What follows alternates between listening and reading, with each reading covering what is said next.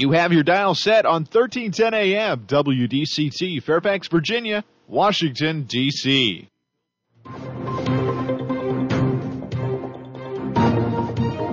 워싱턴과 미국 그리고 세계의 흐름을 짚어보는 라디오 워싱턴의 시사 토크쇼 워싱턴 전망대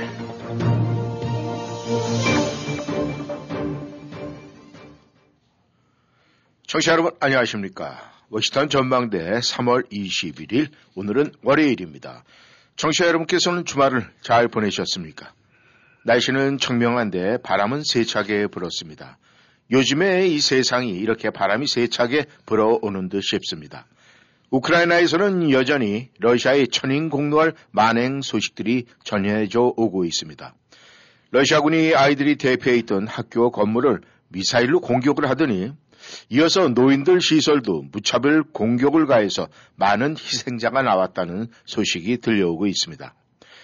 우크라이나 사태 앞으로 어떻게 전개될지 참으로 우려스럽습니다. 아, 그리고 대한민국에서는 청와대 시세를 마감하고 이 대통령 집무실을 옮기는 것을 두고 여당 측에서 시비를 걸어대고 있습니다. 한국도 참 세찬 바람이 불 것 같습니다. 워싱턴 전망대 우크라이나 현황부터 시작해 보겠습니다. 오늘도 김영일 해설위원 함께 하십니다. 안녕하셨습니까? 네, 안녕하십니까. 예. 이 세찬 바람이 지금 전 세계에서 불어닥치고 있습니다. 우크라이나 수도 지금 키예프 여전히 버티고 있습니까 지금?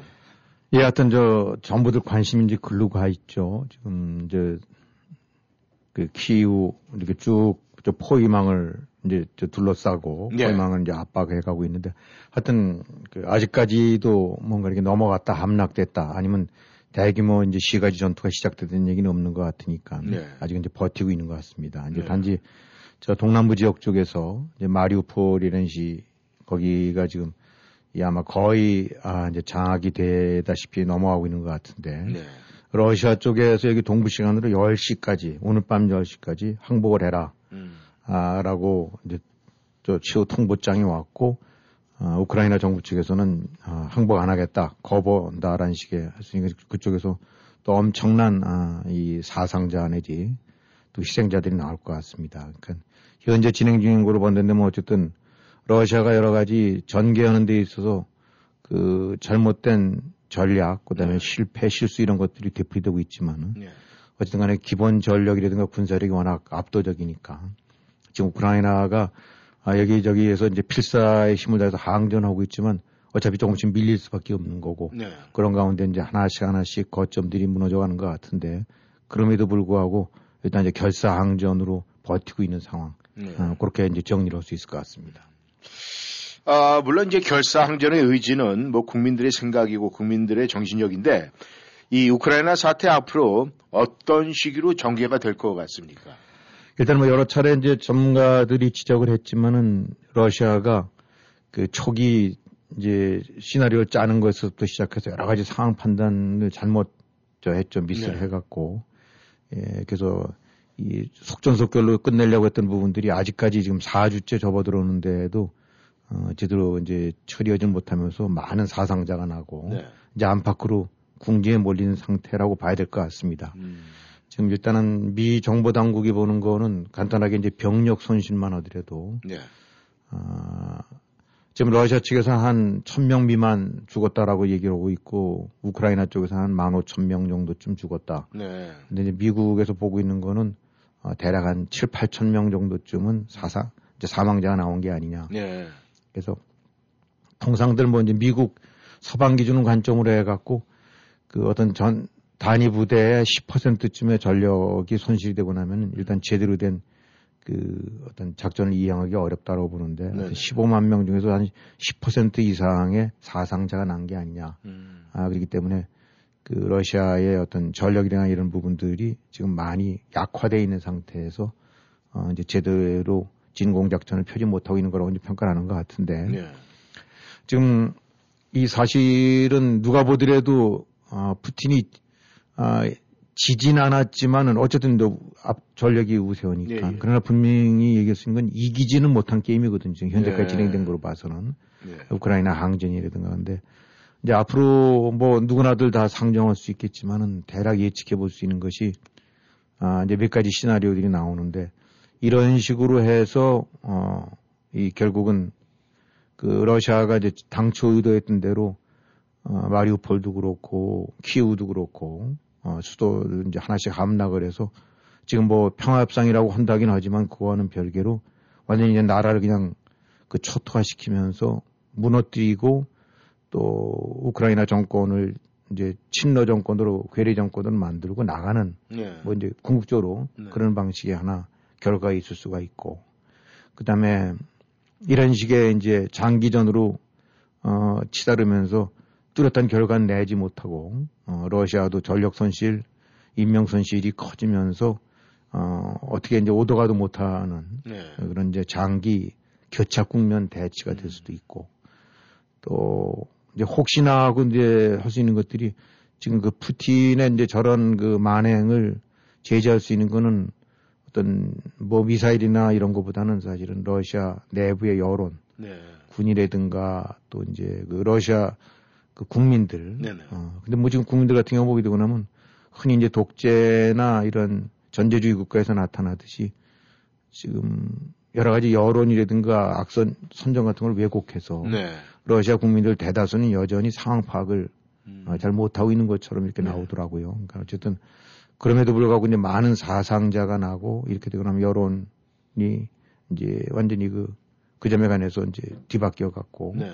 결국 이제 푸틴을 쫓아낼 수 있는 아, 뭐 이런 식의 상황 전개. 음. 지금 이제 바이든이라든가 미국 쪽에서 푸틴을 전범으로 이렇게 규정하고 그런 거 부분들은 단순하게 워딩을 떠나서 장기적으로 그 담고 있는 이제 의미가 크다고 봐야죠. 예. 어, 그 얘기는 이 단순하게 침공자가 아니라 전범이라고 한다는 건 지금 전범이라고 규정한다는 것은 그야말로 어 세계 혹은 그 어- 어떤 정의에 반하는 네. 아, 그런 이제 범죄자들이거든요. 네. 네.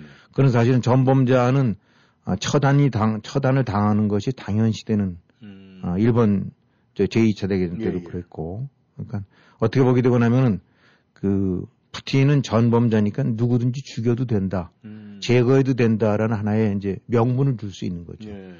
어, 그걸 직접적으로 언급은 안 하긴, 안 하고는 있습니다만은, 어, 서방 측 입장에서 봤을 때는 이 핵이라는 그런 무서운 그 불장난을 할 수 있는, 어, 그걸 장악하고 있는 푸틴, 네. 예, 군사력으로 패퇴시키기는 쉽지 않다는 거죠. 지금 우크라이나에서 밀리고는 있지만은, 네. 제대로 이행은 안 되고 있지만 뭐, 어쨌든 막강한 전력 여전히 그 보유하고 있고, 네. 무엇보다도 핵.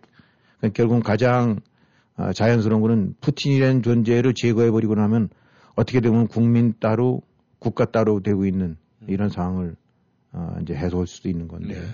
그렇기 때문에 이제 전범이라는 규정이 안고 있는 여러 가지 메시지는 굉장히 크다고 볼 수 있겠습니다. 네. 아 근데 이제 시- 지금으로 봐서는 아, 러시아도 이제 다급하고 뭐 제대로 안 되고 그러니까 뭐 극초음속 미사일도 그냥 쏴대고 네. 아, 이, 뭐, 멍텅구리 폭탄으로 해갖고 그냥 민간인들 시설도 폭격하고 결국 이제 겁을 줘서 빨리 어, 현상을 타개하려고 하는 것 같은데 네. 에, 장기적으로 가더라도 이 계속 러시아 입장으로 봐서는 설령 수도를 장악을 한다 하더라도 여러 차례 말씀드렸지만 그것이 점령군으로서의 어떤 영향력을 발휘하기에는 어, 상당한 그 이제 군이 주둔을 하고 네. 치안 내지 이런 거를 완전히 장악하고 어, 틀어지고 해야 된다는데 지금의 사태로 봐갖고는 어떻게든 뭐 우크라이나 아, 저 키예프 이제 네. 키이우 네.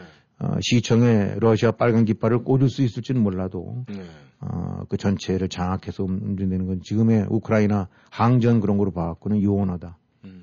결국은 당초 했던 대로 후닥닥 나라를 뒤집고 정권 바뀌어서 괴뢰 정권 세우고 딱 떠나는 이런 거 같은 거는 이제 기대할 수가 없다. 음. 어, 다른 지역의 주요 거점들을 한다 하더라도 역시 엄청난 항전, 게릴라전 또 이런 걸 이끌어가려면 몇십만 명이 예, 주둔을 해갖고 네. 어, 저걸 해야 되는데 그로 인한 보급이라든가 탄약이라든가 이런 부분들이 지금의 여건으로 봐서는 러시아군이 그걸 증강시킬 수 있는 네. 그런 여력이 없다라고 네. 봐야 되는 거죠. 음. 그렇게 된다면 장기적으로 봤을 때는 결코 시간이 러시아 편이 될 수가 없고 네. 어, 그 과정에서 끊임없이 이제 우크라이나 인명들은 많이 살상이 되겠지만 네. 아, 결국은 이제 몰아쳐갖고 아, 손을 들게 하고 어떻게 국면을 타결하려고 하는데 극초음속 미사일 같은 거 쏴대는 것도 어, 그게 거기 쏴댈 그런 적은 아닌데 네, 예. 또 한편으로 이제 미국 국방장관의 연대 측에서 나오는 분석으로 봐서는 이제 그야말로 이 정밀 무기라든가 고도 이런 것들이 많이 이제 실탄이 떨어져 갖고 음. 어, 그냥 마구잡이로 쏴대는 거 아닌가 예. 이런 분석이 나올 정도로 네. 그러니까 지금 푸틴의 행태나 이런 부분들은 그냥 거의 상황이 어려워지고 있으면 막갈때 음. 그냥 이제 어떤 이성을 잃고 판단이 이렇게 되고 나면 마구잡이로 들어가는 거 아닙니까? 예, 예. 어. 에, 그야말로 지금 상태에서라도 여의치 않다고 봐갖고 손절매를 해야 되는데 네. 손절매를 했다가는 이제 자기가 죽을 수 있으니까. 음. 그러니까 뭐 러시아 역사 자른 보름밤 이렇게 나온 것들 이렇게 보게 되고 나면 또 러시아는 그 일종의 하나의 그 암암리에 이어져 오고 있는 그런 관행이라고 해야 될까 그런 것들이 패배한 지도자는 용납을 안 한다. 네. 아, 라는 이제 이런 식으로 해갖고 전쟁에 패거나 이렇게 되고 나면 결국은 숙청당하거나 네. 크루시초프 뭐 사- 스탈린도 그랬다라고 그러고 네. 과거 이제 제정 때 뭐 니콜라이 2센가도 마찬가지로 해갖고 어쨌든 전쟁에 지게 되고 나면 결국은 아, 패, 이 뭐 암살이 되든 뭐든 실각, 실각이 되든 네. 이런 식이니까 이 푸틴 입장으로 봐서는 결코 놓을 수가 없는 거겠죠. 음. 그러니까 푸틴으로 봐서는 패배를 선언하는 순간 결국은 자기를 자기는 죽는 거나 다름없으니까. 음. 아, 그래서 이제 제일 우려하고 있는 것도 이렇게 막 가는 상황에서 아, 그야말로 이성을 잃으면서 더 이성을 더 잃어갖고 네. 이제 그런 상황이 오지 않을까 음. 지금 이게 걱정인데 네. 이게 결국은 이제 미국의 아, 이런 부분들의 대응 같은 경우는 이런 상황을 최대로 피하면서 네. 어, 그 남대로 어떤 그 이제 후퇴라고 해야 될까 아, 퇴진 퇴각의 명분을 주면서 실질적으로 이, 아, 이 빨리 이 상황을 지- 이제 해소하려는 네. 어, 이런 것들이 굉장히 참 복잡할 수밖에 없죠. 네. 그러니까 가만히 하나하나 지금 대치되고 있는 상황을 보게 되고 나면은 이게 참 해법이 쉽지가 않겠다. 음. 푸틴을 어, 제동을 걸 수 있는 것이 없고 네. 푸틴 입장에서는 뻔히 지고 있는 거지만은 여기서 졌다라고는 그건 그 용납이 안 되고 음. 자기가 죽으니까 네. 아, 그렇다고 미국이라든가 나토가 들어가서 이거를 군사력으로 해서 제압할 수도 없는 거고 음. 하여튼 그 상황으로 봐갖고는 굉장히 그 어떤 묘수를 찾아내기가 쉽지 않은 것 같아요. 네. 이 지금 우크라이나하고 러시아 사태가 말이죠. 만약에 러시아가 점령군이 된다고 그래도 전쟁이 종식이 된다고 그래도 이제 전후 복구 뭐 이렇게 돼가지고 나라가 좀 돌아가려면은 만약에 러시아가 점령을 하면 러시아가 그걸 감당을 해야 되는데 경제적으로 감당을 할 수 있겠습니까? 그 그런 부분들 지금 점령이라는 거는 이론적으로는 초기에는 가능하다고 봤습니다만 네. 어차피 우크라이나 국민들이든가 이제 대통령을 중심해서 이런 결사 항전을 한 부분들이 아, 실제로 많은 그 효과 내지 어떤 고무를 지키고 있고 네.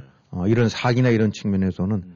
아, 충분히 아, 이거를 저항을 해낼 수 있는 거기 때문에 사실상 아마 이제 푸틴의 뇌리 속에서 당초 플랜대로 점령해 갖고 음. 그 다음에 괴뢰 정권 세우고 뭐 이렇게 하려는 부분들은 음. 즉 우크라이나를 장기적으로 통치한다거나 이런 부분은 이거는 사실상 이제 쉽지 않겠다라는 한계를 느꼈을 거라고 봅니다. 네. 아무리 그뭐 왜곡 데이터 하더라도 네. 이건 그 부분 어렵다고 봐야 되겠죠. 예. 근데 이제 문제는 말이죠. 이 중국, 이 중국하고 지금 솔솔 냄새를 피우고 있는데 말이죠. 지금 이 중국의 역할이 굉장히 변수가 있을 것 같은데 이 미국 등 이 서방 세계에서는 좀 어떻게 보고 중국에 대한 입장은 어떻습니까?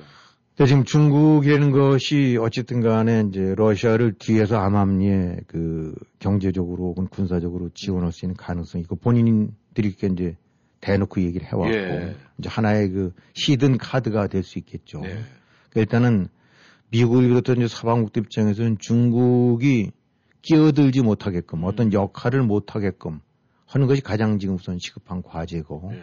그 다음에 뒤에서 뒷배를 봐주는 일에 에, 가담함으로 인해서 러시아의 명줄을 늘리거나 음. 즉 푸틴의 입지를 강화시킬 수 있는 그런 짓거리를 하는 걸 어떻게든지 막는 거 네. 이제 거기에 지금 초점을 두고 있기 때문에 끊임없이 이제 중국에 대해서 어, 경고를 해왔죠. 음. 어, 너 봐주게 되면 너도 고스란히 한 묶음으로 묶어서 제재가 들어간다. 예. 그러니까 소위 말해서 그에 대한 대가를 치르게 될 거다라고 음. 이제 쭉 경고를 해오고 있고 그 연장선상에서 지금 압박을 계속하고 있는 거라고 봐야 되겠죠. 네. 그렇다면은 중국도 뭐 이 가만히 안 있을 것 같은데 그러면은 이런 서방 세계나 미국에서 이 강요하는 입장에서 봤을 때 이 중국은 지금 어떤 스탠스를 보이고 있습니까? 외형적으로 이제 중국이 잘 되었다라고 볼 수도 있겠고 네. 어떤 면으로 봐서는 이제 자기네랑 대치하고 있는 미국이 유럽 쪽에 아 이제 정신이 그다음에 온갖 것들이 이제 글로 쏠려 갖고 네. 자기네 입지가 넓어질 수 있는 이런 이점이 있다고 봤는데 지금 이제 진행되는 거로 봐서는 그 러시아가 질질 저, 저 매고 헤매고 있고 네. 또그 과정 속에서 동맹 미국 주축으로 한 이제 동맹들이 강고하게 형성이 되면서 아, 이 당초 의도거나 기대했던 것과는 양상이 많이 달라졌죠. 네. 그래서 지금 나오고 있는 얘기들은 이제 아름아름 그렇다고 이제 러시아의 맹방인 것처럼 해서 어, 이제 대외적으로 선언하고 그랬는데 음. 어, 어쨌든 미국에 대한 견제를 위해서는 러시아를 또 손을 뻗치지 않을 수가 없는 거니까. 네. 그러나 그러기 그거를 밀고 나가기에는 뭐 전반적인 여론도 너무 안 좋고 음. 어, 그야말로 지금 푸틴의 편을 든다는 거는 천인 공날 어, 또 다른 그 마- 저거랑 마찬가지란 말입니다. 예. 그 다음에 이제 그 뭐 겉으로는 이제 저기 태어난 초원하기지만 음. 이번에 이제 러시아가 당하고 있는 거 보니까 음. 이른바 그 경제 제재라든가 봉쇄나 이런 부분들이 네. 아, 중국 같은 경우는 훨씬 데미지가 클 수도 있고 음. 그러니까 적절하게 하면서 이제 딴 짓을 하고 있는 것 같아요. 네. 그러니까 야 이제 더블 플레이를 하고 있다고 음. 봐야 되겠죠. 그래서 지금 중국이 이렇게 하고 있는 것들을 보게 되고 나면은 겉으로는 러시아에 대해서 뭐 이렇게 하겠다. 음. 어쩌고 이렇게 하긴 하는데 네. 아, 뒤에서는 좀 딴짓을 한다는 거죠. 그런 대표적인 것들이. 우선 지금 루브라 같은 경우가 아, 이 전쟁이 나고 난 다음에 지금 폭락을 하고 있지 않습니까? 예. 그러니까 상대적으로 이제 위안화도 그러니까 즉 달러에 대한 루브라의 가치가 좀 떨어지고 있단 말입니다. 네. 마찬가지로 이제 위안화에 대한 가치도 떨어지고 있어요. 음. 근데 아, 러시아를 도우려면 이 루브라의 평가 절하를 막아야 됩니다. 네. 달러를 어떤 식으로 제공해 줘 갖고 음. 지금 러시아 쪽은 그 달러 보유한 부분들이 묶여 있으니까. 음. 근데 이제 그런 노력을 안 한다는 거예요. 네. 그러니까 예를 들면 900억 달러 정도쯤의 그 위안화를 가지고 있는데 네. 이제 이쪽 부분을 러시아 입장에서는 어 이거를 이제 이 달러 내지 유로화로 이제 되돌려 받았으면 음. 하는데 이제 환전했으면 좋겠는데 중국이 그런 부분에 있어서는 이제 전혀 응답을 안 하는 것 같아요. 네. 어, 만약에 예를 들어 이제 정상적인 상황이라면 미국 정부가 어, 한국 돈으로 한 100억 정도를 갖고 있다가 음. 이제 뭐 필요할 때 양 하나를 쓰겠다. 그러니까 야, 니네 그 달러로 좀 바꿔주라. 그러면 바꿔줄 텐데 지금 바꿔주지 않는다는 얘기죠. 네. 그 다음에 이제 이렇게 되는 거는 따지고 보게 되고 나면 중국한테는 은근히 꽤 이익이 된다는 거예요. 음. 지금 러시아가 봉쇄되고 나니까 이제 중국산 물품이라든가 뭐 자동차, 반도체, 각종 소비재들이 네. 이제 글로 쏠리고 있는데 지금 평가가 절하가 되고 나면은 그전에는 예를 들어서 1위안에 1루블씩으로 음. 값어치가 됐다가 지금 1, 2위안에 아, 1.2루블이 되고 나면은 같은 물건 팔고 나서 20%더 받는 거랑 마, 그렇죠. 마찬가지입니다. 그러니까 가만히 보게 되면 이득이 꽤 나거든요. 음. 그러니까 구집이 지금 그 루브라의 평가 절하를 막을 이유가 없다. 음. 뒤에서 이제 뒷돈 챙기는 거죠. 네. 그렇기 때문에 뭐 자동차 같은 경우도 지금 러시아 시장에서 한 7%에 해당할 만큼 중국산 차가 꽤 많이 팔리고 있는데 음. 그런 걸 좀 공급을 줄이고 있다는 거예요. 네. 왜냐하면 어 조금 더 지나가게 되면 이문이 더 남으니까. 음. 그러니까 이게 겉으로 하는 또 다른 거죠. 그 다음에 이 또 나오고 있는 것이 이제 항공 부품 같은 경우. 그건 뭐 우리 일반인들 입장에서는 잘 모르는 겁니다만은 예, 러시아도 자체 제작한 항공기 민항기들이 마땅한 게 없기 때문에 네. 뭐 보잉이라든가 에어버스라든가 이 서방 측에서 제작한 미국이나 유럽에서 제작한 항공기들을 몇백 대를 임차해서 쓰나 봐요. 음. 근데 이런 것이 움직이려면은 이 항공기들 같은 경우는 끊임없이 정비를 하면서 소모품 같은 경우라든가 이런 것들을 일정 주기로 교체를 해줘야 그렇죠. 그것이 안전 운항이 된답니다. 네. 근데 지금 이런 거다 봉쇄하고 나니까 이게 수주일 정도, 어, 기껏해봐야 몇 주 정도밖에 안 된 부품들이 꽤 많나 봐요. 음. 그러니까 이제 러시아 입장에서는 큰 나라고 그러니까 어쨌든 간에 그 항공으로 인한 저 항공을 통한 이동이나 이런 거는 절대 개념인데 음. 그러니까 급하니까 이제 중국 쪽에다가 야 보잉 니네도 보잉 많은데 그 쓰던 저 정비 부품들 좀 주라 음. 뭐 이런 것들 요구가 다 급한가 봐요. 네. 근데 안 준답니다. 음. 그러다 보니까 이제 인도라든가 터키 이런 데 이제 손을 내미는 것 같은데 음. 이런 것들이 아름아름 눈에 안 보이게 사실은 중국이 전혀 도움을 안 주고 있다. 음. 겉으로와는 달리. 네. 그다음에 이제 돈줄도 막는 게 지금 월드뱅크 같은 경우는 아시다시피 이제 미국이 꽉 그 영향력을 발휘하고 있고 음. 그다음에 아시아 쪽에서는 아시아 개발은행에서 이제 ADB 같은 경우가 네. 일본이 가장 주축으로 힘을 쓰고 있거든요.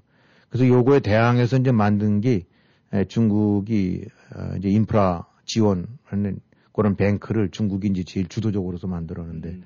여기서 이제 러시아 이런 데 쪽에다가 인프라 건설 내지 보수 유지 이런 자금 같은 것들을 음. 몇십억 달러씩 아마 지원을 결정을 했나 본데 네. 이걸 안 준다는 거예요. 음. 그러니까 지금 러시아 입장에서는 5억 달러, 10억 달러 그냥 저걸 아주 저걸 텐, 중요한데 아, 이런 식의 것들을 전혀 안 하고 돈줄을 쥐고 있으니까 겉으로 드러난 것과는 달리 음. 장사 속 또 국익 샘속 이런 거는 음. 전혀 다르다. 네. 그러니까 아마 그런 것들을 또 러시아 한편은 느끼고 있을 겁니다만은 음.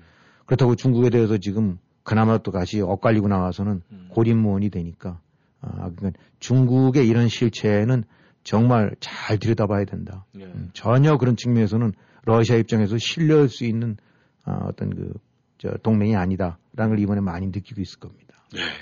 이 중국의 실제 모습을 이번 일을 통해서 볼 수가 있을 것 같습니다. 네, 워싱턴 전망대 어, 전하는 말씀 듣고 다시 돌아오겠습니다.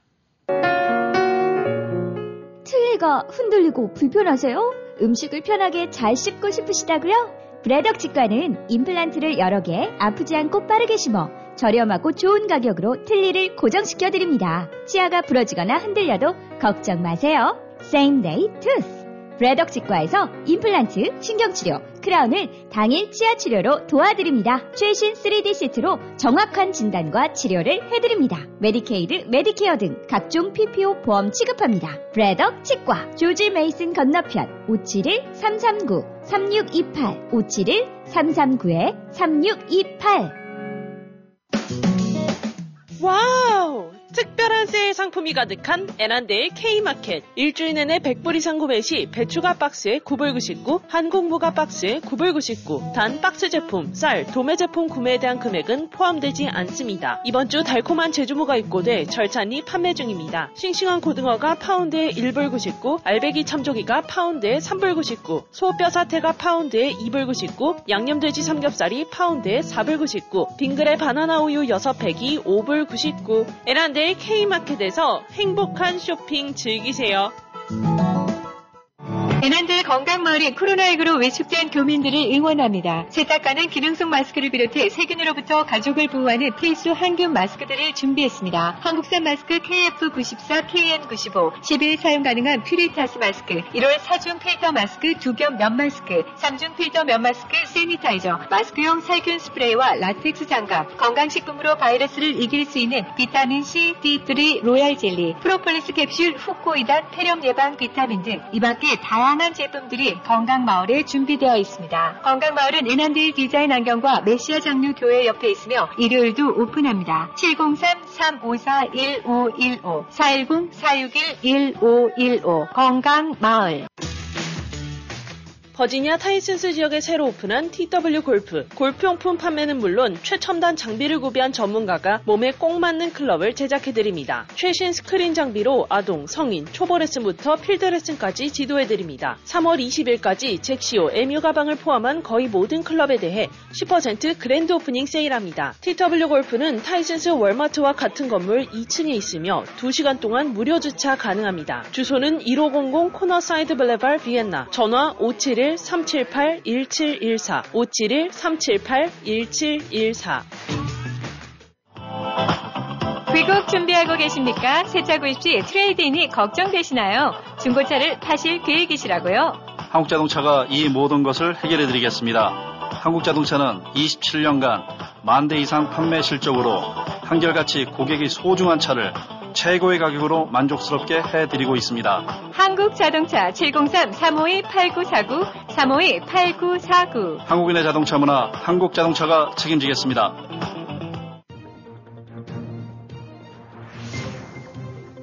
여러분은 지금 라디오 워싱턴 그리고 미주경제 신문 대표인 김용일 해설위원과 라디오 워싱턴 콘텐츠 본부장 이구순이 진행하는 워싱턴 전망대를 함께하고 있습니다.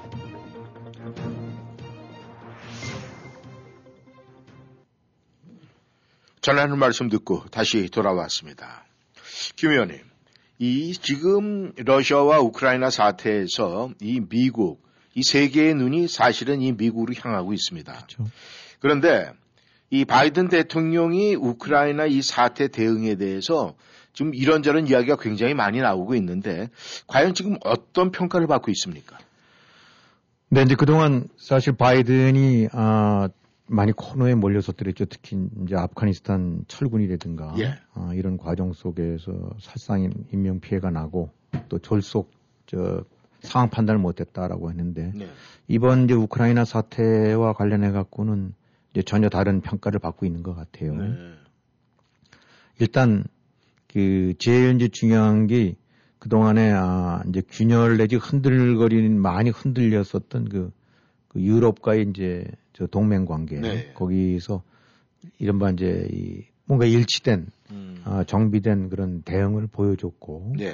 특히 이 제재 러시아에 대한 제재라든가 이렇게 뭔가를 뭉치고 나가는 데 있어서 이제 미국은 사실은 이선이거든요. 음. 어, 유럽 뭐 나토라는 측면으로 봐갖고는 당연히 이제 제일 주장이긴 하지만은 네.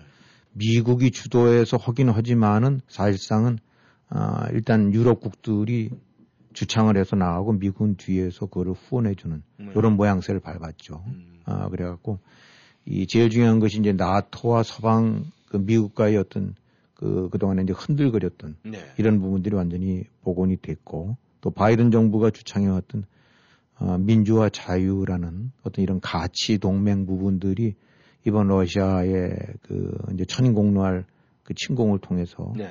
그 그대로 먹히는 논리가 됐고 음. 그걸 중심으로 해서 이제 자유의 진영, 진영 대 진영, 이 독재 진영 혹은 이런 것과의 싸움으로 전체 그 틀을 만들었다는 것이 큰 성과라고 봐야 되겠죠. 네. 어, 또 이제 그 독일 같은 경우는 이제 그런 이번에 변신이 됐습니다만 그동안에 이제 방위라든가 안보 이런 측면에서 러시아에 경사되고 적절하게 제3의 스탠스를 잡으려고 했던 부분들이 이번에 러시아의 실체를 여실히 보면서 네. 안 되겠다라고 음. 선회를 했고 독일도 그렇고 이탈리아 같은 데가 이제 국방비를 굉장히 인색하게 음. 써왔다가 아 이제는 어, 언제든지 저 러시아 흑검이 자기네를 덮칠 수 있겠구나라는 거를 네. 해서 이제 유럽의 동맹 내지 안보적 측면에서 그동안에 미국이 가져왔던 불편한 네. 어 이제 공짜 안보나 이런 부분에서 많이 탈피해 갖고 음. 스스로 무장들을 강화하겠다. 네. 그러니까 결국은 이것도 미국의 뜻에 부합이 되는 거라고 음. 봐야 되겠죠. 뭐 독일 같은 경우가 이제 F-35 같은 경우를 다량 구입을 하고 또 이번에 봤던 여러 가지 이제 그 무기들 네. 특히 이제 대전차 미사일이나 이런 부분들 같은 경우가 그 비대칭 전력으로서 굉장히 유효한 성능이 이제 과시가 됐으니까 유럽 각국들 특히 이제 러시아에 인접한 과거 동유럽 국가들 예, 예. 이런 데서도 이제 군비 확충에 나서고 이런 과정 속에서는 당연히 이제 미국을 중심으로 한 어떤 군사력 증강 부분이 네. 이제 훨씬 유리해지는 아, 이제 그것이 강화되는 음. 그런 효과도 가져야 돼, 가질 수 있게 됐고 어, 또 한편으로는 그 이번에 이제 그 에너지 때문에 역시 그 에너지에 대한 제재 독일은 뭐 여전히 말, 망설이고 있습니다만은 음. 그동안에 이제 독일이라는 데가 친러 내지 그 호의 이제 굉장히 호감을 갖고 러시아와 아, 그 과정 속에서 이제 러시아에 대한 의존도가 굉장히 높았는데 음. 메켈 총리라든가 이런 사람들이 이제 주역이었지만 이번에 러시아가 그 에너지를 완전히 그 무기화하는 거를 봤기 때문에 음. 에, 이제 스스로 그 유럽국들이 러시아에 대한 이제 그 의존도를 낮추려는 음. 그런 노력들을 본격적으로 한다는 것도 예, 예. 장기적으로 이제 러시아의 어떤 영향권화에서 벗어나게 하는 그런 경제적인 효과도 음. 있고 안보적인 효과도 있고 네. 그런 부분도 자연스레 됐죠. 그 다음에 이제 러시아와 대처하는 데서 항상 나토군이 동진을 해온다. 즉 음. 러시아 쪽으로 가까워진다는 거를 이제 러시아 입장에서는 견제하는 입장이었는데 예. 이번에 이제 자연스럽게 뭐 폴란드라든가 이제 헝가리 예. 이런 쪽에 그 상시 주둔군 같은 식으로 해서 전력을 더 이동시킬 수 있었기 음. 때문에 지금 우크라이나는 당하고 있습니다만은 네. 나토 입장으로 봐갖고는 좀 더 전선 쪽으로 그 방어막을 음. 내지 이런 것들을 이제 펼칠 수 있다는 것도 아름아름한 이제 전략적 이익이라고 봐야 될것 네. 같아요. 그래서 아, 미국 입장으로 봐서는 어, 러시아 쪽과의 직접 대결 내지 나토가 인벌부되는 대량 이제 대규모 군사 충돌만 없다고 한다고 그러면 네. 실질적인 인명 피해라든가 이런 거 없이 아, 미국의 영향력이라든가 이 리더십 같은 경우들을 음. 확대하고 음. 미국이 원하는 방향으로 이끌어갈 수 있는 어, 그런 하나의 계기가 된 거라고 볼수 예. 있고 예. 그런 측면에서는 아, 요란스러운 것이 아니라 일단 동맹들이랑 최대로 정보를 쉐어를 하고 음. 또그 명분 같은 거를 같이 이제 축적을 해가고 네. 그러니까 굉장히 테크니컬하고 어떻게 보면 아주 솜씨 좋게 음. 아, 이걸 국면을 이끌어 왔다라고 봐야 되겠죠. 네. 어, 그러니까 이제 국내에서도 사실 그동안에 바이든에 대한 지지나 이런 것들이 네. 늘 이제 그 뭐 트럼프를 주축을 해서 시비를 걸어왔었는데 음. 어쨌든 간에 우크라이나 사태의 대응이라든가 이런 거에 관해서는 뭐 야권 내에서도 음. 어, 이의를 제기하지 않고 어, 오히려 이제 더 우크라이나에 대한 지원을 같이 더 어, 이제 더욱더 저, 강화시키는 쪽으로 가는 거니까 음. 국내 정치적으로도 그렇고 국제 리더로서도 그렇고 또 자유라와 독재 혹은 자유와 전제 아, 이런 그런 측면에서 네. 이번에 어쨌든 그 중국 같은 경우도 아름아름 상처는 입고 있거든요. 네. 어, 너 그런 나라였구나. 아, 음. 아, 시진핑 이제 바로 그런 인간이었어. 이런 부분들이 아름아름 그, 그것도 사실상 큰 그 대외적인 음. 저 이미지라든가 국가 네. 이미지 이런 것도 이제 이득이 되는 거겠고 네. 또 대만 쪽에 이번에 강경하게 나가는 것들 이제 중국과 뭐 대화 뭐 시진핑과도 이제 전화하고 그런 부분들은 역시 또 대만에 대한 음. 강한 메시지겠죠. 음. 그래서 호시탐탐 시진핑 입장에서는 뭐 어, 어떻게 보면 이제 대만 빨리 정리해서 음. 이렇게 하려고 하는 그런 야욕들이 이제 굉장히 있었었는데 네. 이번에 보게 되고 나니까 어, 겉으로 봐서는 게임도 안 될 것 같은 우크라이나랑 러시아가 이게 의외로 우크라이나가 버티면서 음. 정규 군사력으로는 형편없이 뒤지지만은 미사일이라든가 뭐 이런 식의 그 비대칭 전력 방어력으로 음. 어, 큰 나라의 움직임을 둔화시킬 수 있다는 거. 이런 굉장히 좋은 메시지죠. 음. 그 다음에 우크라이나가 지금 그 당하고 있습니다만은 사실 우크라이나 이제 도덕적인 명분이라든가 국가 위상이나 이런 거는 어, 그 뭐 비교가 안 될 정도로 높아졌다고 봐야 되겠죠. 네. 어, 중요한 아주 선도적인 어, 그런 역할을 하는 그런 나라라고 이제 평가받을 만큼 음.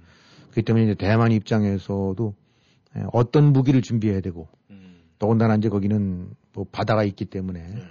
에, 이제 중국 같은 경우 상륙을 하려고 그러면은 어, 뭐 나오고 있는 군사 전문가들 얘기를 하게 되고 나면 상륙정이 연 만 척 정도는 있어야 음. 그걸 감당 안 되는데 그 바다 건널 때 그것이 곱게 어, 저 건너올 수 없게끔 그렇죠. 이런 미사일 같은 경우는 된다고 하면 좋은 교범이 된 거죠. 음. 그래서 어, 바이든 입장으로 봐서는 중국에 대해서 너 대만 했다가는 지금 러시아가 당하고 있는 거 이상으로 음. 군사적으로도 간단치 않고 또 봉쇄라든가 여론 이런 쪽에서 간단치 않으니까 잘 알아서 해라라는 또 다른 대만에 대한 야욕을 견제하는 효과도 음. 있고 그러다 보니까 두루두루 봐갖고는 아, 지금 바이든 정부의 대응이라든가 전략적 이득 같은 경우는 굉장히 크다고 할 수도 있겠네요. 네. 그렇다면은 연약한 대통령 이렇게 시작을 했는데 지금 반전을 이룬 것 같습니다. 그렇다면 이 한국을 좀 한번 좀 들어가 보겠습니다. 이 한국에서 뭐 아슬아슬하게 지금 대통령 정권이 바뀌었습니다. 이 미국과 거의 비슷하게. 그런데 지금 한국에서 이 대통령 집무실 가지고 굉장히 시끄럽습니다. 이게 이 대통령 집무실 그게 이렇게 시끄럽게 돼야 될 이유가 있습니까? 네, 어쨌든 그 뭐 여러 가지 이제 정책들이 많이 바뀌고 공약들이 이제 집행이 되겠습니다. 그 중에서 이제 상징적으로 나왔던 것이 이제 청와대를 문을 닫고 예. 어 이제 그야말로 개방형 어, 대통령실을 만들겠다는 것이 이제 아니 그 심벌리 그래서 정권 바뀐 거를 이제 그 나타내 주는 거였는데 네. 뭐 최근 소식 나온 거 보니까 들으셨겠지만 이제 그야말로 그냥 저기 없던 일로 음. 최소한도 문재인 정권 나머지 기간 동안에는 네. 어, 그래서 이전이나 이런 부분들이 뭐 안보상으로 취약할 수 있고 비용상으로 돼서 음. 어, 뭐 적절치가 않다. 네. 그 얘기는 정권 뭐 청와대에서 나가게 되면 막을 방법은 없겠지만은 네. 내가 청와대 붙어 있는 한 뭐 이런 식으로 해갖고 뭐 어제 이제들 보고 나니까 안 돼 뭐 이런 식으로 얘기를 해버린 것 같아요. 네. 근데 구조상으로 봐서 어떤 간에 정권 이양하는 날까지 통치권은 쥐고 있는 거고 네. 국정에 대한 결정을 할 수 있는 거기 때문에 뭐 이전 저 용산으로 옮기고 뭐 어떻게 짓고 뭐 만들고 보소를 내면 돈 들어가야 되는 거고 네. 돈 들으려면 정부의 허가가 필요한 거니까 음. 거기서 예비비라는 건 일종의 이제 비상금인데 비상금 쓰지 마 이건 비상금 책정할 수 없어라고 한다는 얘기는 음. 그거 하지 말라는 거거든요. 예. 그러니까 지금 지금 상황으로 봐갖고는 아 지금 뭐 통이동인가 거기가 이제 정권 인수위 사무실이 있나 본데 예. 임시로들 이제 정권 인수위에서 하다가 청와대로 들어가거나 아니면 이렇게 했었는데 지금 이제 진행되는 거로 봐서는 그 정권 인수위 사무실에서 하다가 음. 아 대통령 되는 날 청와대는 안 들어갈 거고 음. 일단 거기서 뭐 아마 하고 시- 이제 시급히 뭐 공사라고 그렇게 되겠죠. 네. 음, 그러니까 청와대가 사 아니 저 통이동에 뭐 사무실이 있긴 합니다만 어떻게 보면 이제 새 대통령 이런 사람은 길거리에서 이제 새로 저기 일을 시작해야 되는 아 그런 상황이 됐다고 봐야 네. 되겠죠. 이 뭐 서로 보는 시각이 다르기는 할 수도 있습니다만은 우리가 이제 흔한 말로 시, 시된 말로 된다면 참 뒤끝이 장렬한 음. 문재인 정권이 이제 그거를 보여주고 있는 게 아닌가 싶어요. 근데 이제 문제는 지금 어, 대통령 집무실, 이 청와대, 이제 청와대인데 말이죠. 이 청와대라는 존재, 사실 그거는 예전에 계속 내려왔을 때 사실 누구도 감히 넘보지 못하는 그런 공간이었던 건 분명한 사실이거든요. 그렇죠. 그런데 이 청와대가 이 존재가 갖고 있는 무슨 문제가 분명히 있을 것 같은데 어떤 문제가 있습니까? 네, 뭐 경무대, 청와대 뭐 이렇게 해서 이제 쭉 이어져 왔는데 네. 뭐 우리 저 서울 살 때도 이제 그 근처에들 가본 적들이 있을 겁니다만 예. 뭐 어쨌든 궁궐 같은 거 아닙니까? 네. 어, 근데 그 자체가 뭐 꼭 잘못됐다고만은 할 수는 없겠죠. 네. 어, 뭐 제도가 꼭 문제라고 하기보다는 항상 뭐 대한민국도 뭐 유신이라든가 이런 독재 정권 그랬을 때 법이 잘못된 건 없었거든요. 음. 어, 법이라는 것 자체가 문제라기나 그 법을 운용하고자 하는 통치자들의 사고 방식이나 네. 지금 문재인 정권 때도 다 모든 게 법 따라 한 거예요. 음. 음, 합법적으로 다 한 거기 때문에 같은 법을 어떻게 이제 자기한테 유리하게 아, 이게 활용하느냐에 따라서 달라지는 건데 그런 점에서 이제 청와대의 어떤 위치라든가 구조나 이런 거로 봐갖고는 사실상 이제 궁궐과 같은 구중궁궐 네. 같은 그런 구조긴 합니다만 그걸 얼마만큼 개방적으로 잘 활용하느냐에 따라서 문제가 없을 수도 있는데 음. 역대 이제 대통령들이 보게 되고 나면 그 궁궐 속에 함몰이 되어 왔다고 봐야 되겠죠. 그래서 굳이 뭐 든데는 우리가 이제 미국에서 살고 있으면서 이제 백악관을 보고 있는데 이렇게 백악관 집무실이 뭐 우리도 그- 거기 가보게 되고 나면 바로 그냥 울타리 너머에 있고 네. 어, 상대적으로 해서 이제 푸틴이 들어있는 크렘린 궁이라든가 또 김정은이 있다는 그 뭐 수십 개의 아방궁 이런 거 같은 지하궁과 이런 걸 보게 되고 나면 어김없이 드러나는 것이 뭐 영국의 무슨 다이닝 10번지 이렇게 이제 수상 관저 네. 뭐 이런 것들을 보게 되고 나면 아, 일반화시킬 수는 없지만 대체적으로 독재 혹은 전제 뭔가 잘못된 나라일수록 사실 최고 통치자는 음. 깊숙한 지하라든가 그런 데 숨어 있는 경우가 많죠. 네. 음, 그만큼 아, 바로 그런 짓거리를 하고 있으니까 항상 암살 내지 당할 위험도 있고 음. 그러니까 거- 어김없이 그 제대로 된 나라라든가 제대로 된 통치자들 쪽은 어, 그야말로 국민과 가까이 있었다고 봐야 되겠고 네. 그렇지 않은 데일수록 자꾸 깊은 곳에 숨고 음. 그 속에서 숨대는 거는 결국은 장막이 생기는 거죠. 그렇죠. 아, 인해 장막이 생기고 구조적인 벽에 장막이 생기고 거기서 격시 어떤 접근, 접근성이 떨어지고 네. 사실 상대적으로 요즘 같은 경우를 보면 바이든 같은 경우는 이렇게 별로 이렇게 뉴스에 많이는 안 나오는데 음. 그 바로 전 이 트럼프 때 보게 되고 나면 하루에 서너 차례씩 뭐 나오다가 저 기자들이랑 마주치고 헬기 타다가 마주치고 뭐 네.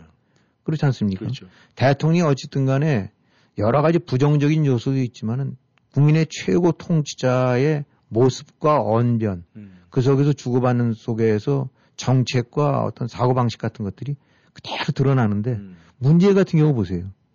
그냥 어디서 숨어 있는지 모르고 기껏 얘기 안 된다고 그러면은 무슨 수석회의인지 뭔지 앉아서 무슨 딴 나라 얘기하듯이 어, 그저 소위 말해서 얼굴 없는 뭐 뒷전에서 하듯이 국민과의 소통이라든가 기자 내지 언론과 이런 그 속에서 뭔가 검증하고 알리고 설득하고 소통하는 것들이 전혀 없었지 않습니까? 네, 맞습니다. 그러니까 이제 이번에 아, 이 청와대를 옮긴다는 것이 구조적으로 뭐 그, 그 건물 자체라기보다는 이런 거에 물들어 있는 음. 이런 거를 이제 근본적으로 통치해서 어쨌든 간에 아, 바로 어, 이제 국민 내지 어떤 언론과 가까워지겠다라는 이제 그런 취지로 봐야 되는데 뭐 이것도 또 이제 윤석열 쪽을 거부하는 사람들 입장으로 봐서는 또 그것도 마땅치가 않겠죠. 갖가지 이제 명분을 들어서.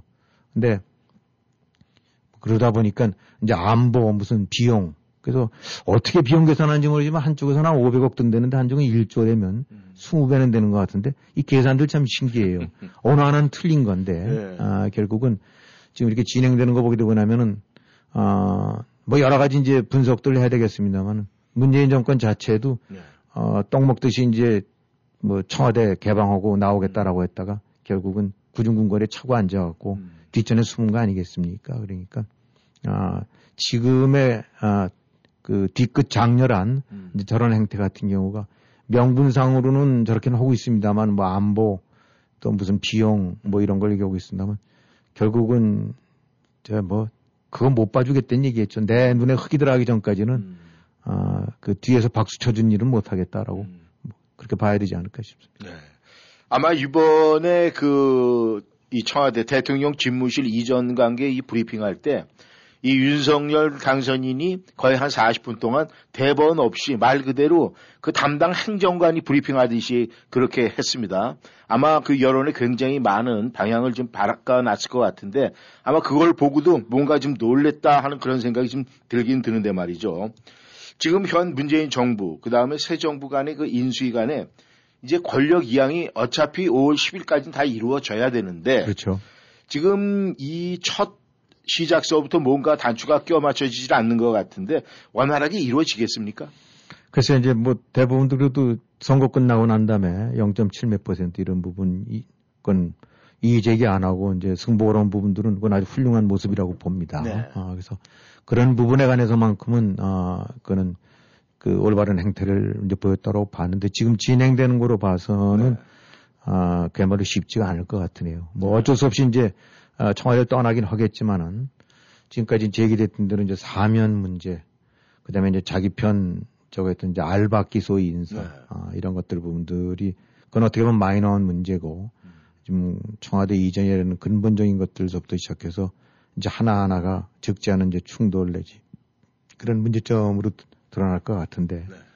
물론 뭐 어느 나라든지 뭐 이 암만 민주국가라 하더라도 음. 이런 부분들이 있을 거라고 봅니다. 예, 당장 미국서도 보게 되고 나면 지난번 트럼프 때, 어, 이 사실 전례가 없었던 거였거든요. 음. 원래는 이제 그 새 대통령 취임식 날 그 저기 백악관에 와갖고 차 한 잔 먹으면서 음. 거기서 신 대통령, 구 대통령이 같이 차 타고 음. 취임식장에 가서 뒤에서 박수 쳐주고 그거 끝나고 나면은 그 취임 선서하는 순간 이제 정권이 이양되는 거니까. 음. 그 다음에는 이제 대통령이, 어, 새 대통령이 대통령 전용기 내줘 갖고 잘 가시라고. 음. 이렇게 해서 하기 때문에 핵개방이 하나만 있, 핵가방이 하나만 있었으면 됐거든요. 네. 그 순간까지. 음. 근데 이- 아, 시다시피 핵가방 두 개 만든 거 아닙니까? 네.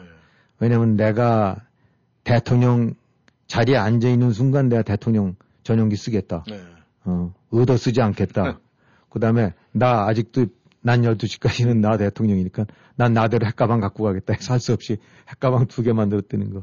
여기서 보듯이 신구 권력의 이, 저 정권 교체라는 거는 음. 이참 갈등이 많을 수밖에 없고 예. 또 나가는 정권 입장에서는 어떻게든지 좌파를 심어서 음. 쓰려고 할 거고 그래서 새로 들어오는 쪽에서는 그걸 막으려고 할 거니까 그거는 뭐 불가피할 거라고는 보는데 네.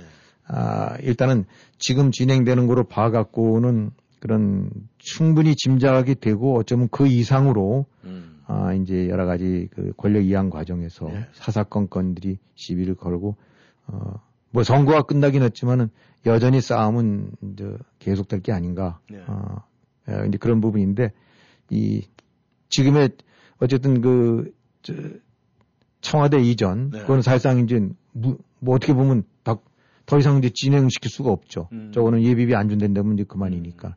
그래서 거기서 드러났듯이 음. 아, 이제 앞으로도 뭐 그런 부분은 끊임없이 딴지를 걸고 시비 거는 부분들은 이제 끊임없이 계속할 것 같아요. 네. 쉽지 않을 것 같네요. 근데 이 저 청와대 집무실 대통령 집무실 이전 문제 때문에 뭐 여러 가지 이야기가 나오고 있는데 이런 댓글이 하나 있어요. 소가 웃을 일이다. 네. 이런 이야기 밑에 뭐가 나왔냐면 말이죠. 이 거부의 명분이 국가 공백, 국 가 안보, 국방 공백 이거를 외친다. 그러면서 소가 웃을 일이다. 이 소를 갖다가 많은 사람들이 문재 대통령을 갖다가 뭐 거의 이렇게 비교를 했었는데 그런 이야기가 나왔어요. 국가 안보를 위해서 이 공백을 뭐 이 문제 때문에 거부한다. 이 이야기가 타당성이 있다고 생각하십니까? 근데 이제 소가 웃을 일이라는 거 뭐 우리가 많이 쓰는 말이죠. 네. 예, 그래서 이제 국가 지금 명분이 어 이제 정권 교체기에 어 이렇게 뭔가 국방부 청사라든가 네. 합참 뭐 이런 데가 이사를 다니고 뭐 음. 이렇게 되고 나면은 이 그다음에 또 청와대에 대공 이제 방어망 같은 것이 있을 텐데 그것도 세팅을 다시 해야 되고 네. 그 구집이 예견되면 그런 요소가 0.몇 프로쯤 작용할 수도 있겠죠. 네. 근데 국가 안보가 흔들릴지 모른다면 다른 말은 몰라도 네. 야 그냥 쓰던 방 계속 쓰지 옮겨서 왜 500억이라도 드냐 그 부분은 음. 그 자체로선 타당성이 있을 수는 있어요. 네. 예, 근데 아, 그 댓글단 뭐 그 양반 말대로 안보를 갖고 온다는 게 이건 조금 좀 음. 음, 좀 가당치가 않은 아, 얘기다라고 이제 할 수 있는 것이. 그동안에 사실 안보가 어땠느냐를 음. 한번 돌이켜본다면 문재인 정권대 안보. 김정은, 김여정이 협박을 하고 나니까 네. 그렇게 무수히 미사일 쏴대고 실어먹 그런다 하더라도 도발이란 도발, 아, 도자도 안 꺼냈었던 것이 이제 문재인 정권이고 후반부에 들어서 자국민 그 서해에서 그냥 총 맞고 그다음에 불태워져도 입국 다물고 오히려 그걸 덮고 있고 네. 그다음에 딜이 북한 미사일 쏴댈 때마다 국방부라는 데는 합참이라는 데는 앉아갖고 지금 재원 사거리 분석 중이다 하고 앉아서 음. 맨날 분석만 하고 있었고 네. 군이라는 것이 그동안에 그다음에 대한민국에 주적이 있었느냐 주적 개념 음. 주적 개념을 차마 이 얘기를 꺼내지 못하고 김정은 심기 거스를까봐 네. 대통령서부터 주적이라는 건 꺼내질 않았으니까. 그래서 대통령이야 군들이 다 침묵은 지네 모양 지내갔던 것이 가장 중요한 국가 안보에 있어서. 네. 어. 그러니까 오죽하면 홍길동 군대 소리도 들어왔던 거고. 그렇게 아, 해왔던 것이 이제 북한 도발 때문이다라는 거는 또 나아가서 그러면 이 국가 이 안보가 지금 흔들릴지 모른다. 근데 사실상 그동안에 대한민국 5년 동안 국가 안보를 흔들어 왔던 거는 바로 문정권 자체다. 네. 국가 안보가 뭐냐? 아, 그 나라의 안보를 위협할 수 있는 가장 큰 이슈 내지 위협에 대해서 대처하고 네.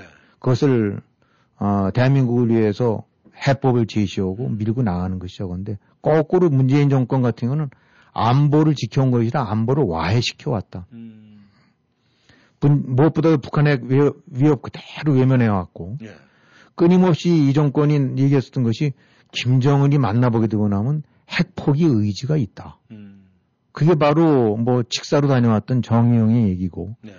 어, 그걸 갖다가 부시, 저기 저 트럼프한테 전해갖고 싱가포르인지 뭔지 씌워버렸던 것들도 음. 항상 나왔던 얘기가 야, 지금도 개발하고 어쩌고 그러지만 김정은이는 핵포기 의지가 있는 것 같아. 네. 어, 아주 그, 저 샤프한 사람이야. 라고 해왔던 것이. 그러니까 대한민국의 가장 안보의 위협이 되었던 암을 그거를 제거할 생각을 안 하고 그거를 옹호 내지 비호해 왔던 것이 바로 문재인 정권이다. 네. 그러니까 국가의 안보를 흔들어 왔던 거는 명시적으로서는 북한의 뭐 방사포, 핵실험이겠지만 국, 대한민국 내부의 가장 통치권 우두머리들이 앉아서 스스로 국가 안보를 지금 훼손시켜 왔던 거다. 네. 그 다음에 바깥으로는 어떠느냐. 어쨌든 한국이 지금 이번에 결쳐보니까 저 우크라이나 사태 보니까 정말 동맹과 이웃이 없는 음. 뒷배가 없는 나라의 그 어떤 그, 그 모습이 어떻게 돼 가느냐. 네. 아, 외부에서 그, 그 저기 주, 저 침공에 들어왔을 때저 네. 여지없이 당하는 거. 음. 바로 지금 한미 동맹이라는 그런 튼튼한 담을 네. 오래 전부터 쌓고 있었고, 그거를 떠나겠다는 것도 아니고 미국 쪽에서는 끊임없이 한반도 지키겠다, 같이 가자라고 하는 거를 끊어내 끊임없이 밀어내고 딴짓거리 해왔던 것이 누구냐? 네. 즉 한미 동맹에 금을 가게 해왔던 것이 누구냐? 그것이 바로 문재인 정권 그 자체다. 네. 나아가서 북한 핵이라는 중국의 위협이라는 이런 이런 이번에 실제 그대로 봤지만 중국이 어떤 나라인지 이번에 다 봤다. 네. 북한도 말할 것도 음. 없고 러시아도 다 봤고 그런 패거리들이랑 같이 경도돼서 오히려 한미일 동맹 같은 걸 결성을 하고 이걸 막아야 되는데 음. 한미 동맹 부스로 와해시키고 한일 동맹 어, 한일 같이 공주 취해야 될 부분들 음. 어, 거꾸로 그를 훼손시키고 죽창소리 나게 해서 금이나 가게 하고 거꾸로 우리가 이번에 봤듯이 바로 견제하고 아, 대항을 해야 될 중국 굴종하고 예. 어, 시진핑의 머리 조아리고 음. 사드 삼불 정책이라는 황당한 군사 주권 갖다 스스로 포기하고 네. 이런 짓거리를 해왔던 것이 바로 문재인 동맹이다. 아주 문재인의 아, 이 정권의 이제 실체다. 네. 그러니까 결국 아까 말씀드린 대로 안보의 가장 가지고 총이라든가 포가 이번에 있어서가 아니라 네. 안보의 본질은 그 국가의 최고 리더서부터 시작해서 국민들이 주적이 뭐냐, 가야 될 방향이 뭐냐, 우리의 위험 요소가 뭐냐, 이걸 어떻게 대처하느냐에 대한 그 명백한 방향과 원칙을 어, 같이 안고 가야 되는데 그 근간을 흐트려 보는 것이 바로 문재인 정권이다. 네. 또 지역적인 걸 수도 있겠지만 한미 훈련. 어차피 군대가 제대로 강하고 외부에 대항하기 위해서는 끊임없이 훈련을 하고. 네. 아 축구팀이 어떻게 운동장에서 축구 연습 안 하고 앉아서 테레비 보면서 맨날 쟤는 쟤로 갔더니 야 저 펠레 일로 들어올 땐 너는 절로 막는 거야. 어떻게 그 앉아서 시뮬레이션 갖고 오느냐. 어떻게든지 문재인 정권 그동안에 이 훈련한다고 그러면 김정은이 심기 거스릴까봐 대화 기조에 흐트릴까봐 해서 훈련 하던 훈련조차도 안 하던 훈련도 새로 만들어서 그 미국 항공모함 뜨고 전폭기 뜨고 해서 같이 입체작전 해 가면서 방어를 해야 될 텐데 허든 것도 맞고 음. 결국 대한민국 군의 전력을 아름아름 다 그 이 홍길동 군대로 만들었던 것이 역시 이것도 문재인 정권이다. 네. 나아가서 기본적으로 주적이 뭐고 가야 될 바가 뭐고 적이 뭔지를 파악해서 리드를 해야 될 정권 통치자가 허구한 날 한반도 평화 프로세스니 무슨 대화 국면이니 해갖고 이 뭐 핵을 없애고 이 핵에 대해서 지킬 얘기는 안 하고 종전선언 타령이나 해갖고 음. 온 세계를 다니면서 종전선언 뭐 어떻게 가서 유럽에 가서 창피당하고 결국은 이 이렇게 국가 안보의 근간을 흔들고 이 본질을 훼손시켜왔던 아, 이런 패거리들이 지금 뭐 그 안보 때문에 음. 아 뭐 이렇게 한다. 아, 아 이거 자기네들 어, 저기 문재인 정권 얘기 들은다고 그러면은 김정은이는 핵 포기 의지가 있고 네. 전혀 할 의사도 없고 아무리 싸대도 아 그동안에 아무 문제가 없으니까 종전선언 하자는 거였는데 네. 그거 한다고 그래갖고 뭐 국방부가 어디 이사진 못 가고 이렇게 흔들리게 된다면 뭐 이렇게 한다. 음. 어. 그러니까 이제 뭐 그 댓글에 소가 웃을 얘기라고 하지만 듣는 소도 기분 나쁠 것 같아요. 어, 결국은 네. 겉으로는 안보 명분 내세우고 그러긴 하지만 이거는 봤을 때 또 다른 이제 자파 음. 아, 문바들에 대한 메시지다 이거는. 네. 자 청와대는 어쩔 수 없이 쫓겨나게 됐는데 네. 우리 여기서 끝난 거 아니다. 음. 음, 지금 다시 뭉치자. 네. 그러면 문재인 정권이 전가의 보도처럼 사용해 왔었던 것이 끊임없는 갈라치기, 네. 분열, 음. 아, 뭐 국익이라는 것이 아니라 정권이익, 정파이익, 음. 자파이익. 아, 그것이 가장 우선해 왔던 정권들이니까. 아, 어쨌든 간에 이제 앞으로 꼭 무슨 청와대 이전뿐만이 아니라 네. 어, 어쨌든 간에 지금 야당이 어, 야당보다는 여 그러니까 야당이 됐죠. 예. 이제 앞으로 야당 쪽이 뭐 180에서 좀 줄었겠기는 하지만은 과반수 이상을 차지하는 의석을 갖고 있으니까. 네. 그래서 이제 국정에 충분히 견제 내지 해방을 넣을 수 있는 거거든요. 네. 그러니까 일단 청와대는 어, 폐에서 쫓겨나지만은 의회 권력을 최대로 보강해서 음. 어, 다시금 갈래려고 하면 이제 사사건건 시비를 걸어갖고 네. 끊임없이 다시금 문바들을 각성시키고 어, 거기서 하려고 하면 어, 이슈를 이렇게 만들어서 없는 네. 이슈도 만들어서 비용이 낸다면 저쪽에 얘기한다면 10배 20배 부풀리고 음. 뭐 이거는 이런 명분들이 돼서 안 된다고 해갖고 아, 끊임없이 아, 이제 다시금 좌파를 규합시키려는 음. 이제 그런 의도를 담기는 게 아니냐. 네. 아, 그래서 이번에 뭐 여러 가지 그럴듯한 이유로 해서 둘러대고 있긴 합니다만은 어지간 가는 날까지 내 나라니까 이건 이건 이렇게 본다는데 그러면 국가가 아니라 내 나라라는 생각이겠죠. 음. 이건 내 거였는데 음. 어쩔 수 없이 밀려나서 주긴 하지만은 음, 가는 날까지 내 나라니까 아, 내가 할 수 있는 건 최대로 어, 막을 건 막고 예. 그다음에 이런 이슈를 자꾸 어, 어떻게 보면 그냥 순조롭게 오케이 자 청와대 그런 측면에서 한데 나도 공약했었던 거니까 음. 하여튼 뭐 그 점에 관해서는 당신들이 잘 해보쇼. 음. 어, 그것이 그렇게 된다면 하나의 정반합식으로 발전이 되는데 예. 그 부분을 다시 또 최대로 갈등 이슈, 부정적인 이슈로 만들어 갖고 음. 여기서 또 좌파와 타파로 갈라 갖고는 음. 뭐 이런 류의 의도들이 다분히 담겨 있는 게 아닌가. 그래서 선거는 끝났지만은 대선은 끝났지만은 이제 이 그래서 뭐 정권이 넘어갈 거라고 생각할지 모르긴 하지만 아, 저 문재인 패거리들의 끊임없이 집요하고 어, 저런 것들 부분들은 앞으로도 계속될 거다. 음. 그러니까 역설적으로 예, 어떻게 보면은 보수라고 할까 이런 쪽에 취약한 것이 저 집요함, 음. 저 후한무치함, 음. 어, 그 다음에 딱 그 눈 딱지를 끈 감고 좌파 이익을 위해서는 아, 몰아붙이는 어, 저런 것들 부분들은 사실은 배워야 될 부분이 있지 않을까. 아, 그래서 앞으로의 기- 길들이 참 순탄치는 않을 것 같다. 예. 그렇다면 이제 한 40여일 남았는데 아, 김 의원님께서는 순탄치 않을 것이다. 이렇게 결론을 내는 겁니까? 뭐 40일 이후도 마찬가지겠죠. 예. 이제 총선 때 넘어가게 되고 나면은 이제 아마 그걸 막으려고 음. 지금 이제 머저리티 쪽 부분을 뺏게 되고 나면 저거 할 테니까 아, 어차피 이제 각 지역별로는 이제 또 다시 이제 마이너 미니 소- 대선이 벌어질 텐데 음. 끊임없이 좌파를 규합하고 분열을 하고 패거리를 만들어대는 음. 그런 행태로 아, 끌고 가겠죠. 아, 그렇기 때문에 결코 저 조용해지기가 참 쉽지 않은 아, 앞으로가 저, 저 나라가 되지 않을까 그런 예. 생각이 듭니다. 아, 김영일 해설님 오늘도 수고 많이 네, 하셨습니다. 수고하셨습니다. 정치 여러분, 워싱턴 전망대 저희는 여기서 인사를 드리겠습니다. 아마 여러분께서 잘 들으셨으리라 믿습니다. 저희는 다음 시간에 다시 만나 뵙겠습니다. 감사합니다. 안녕히 계십시오.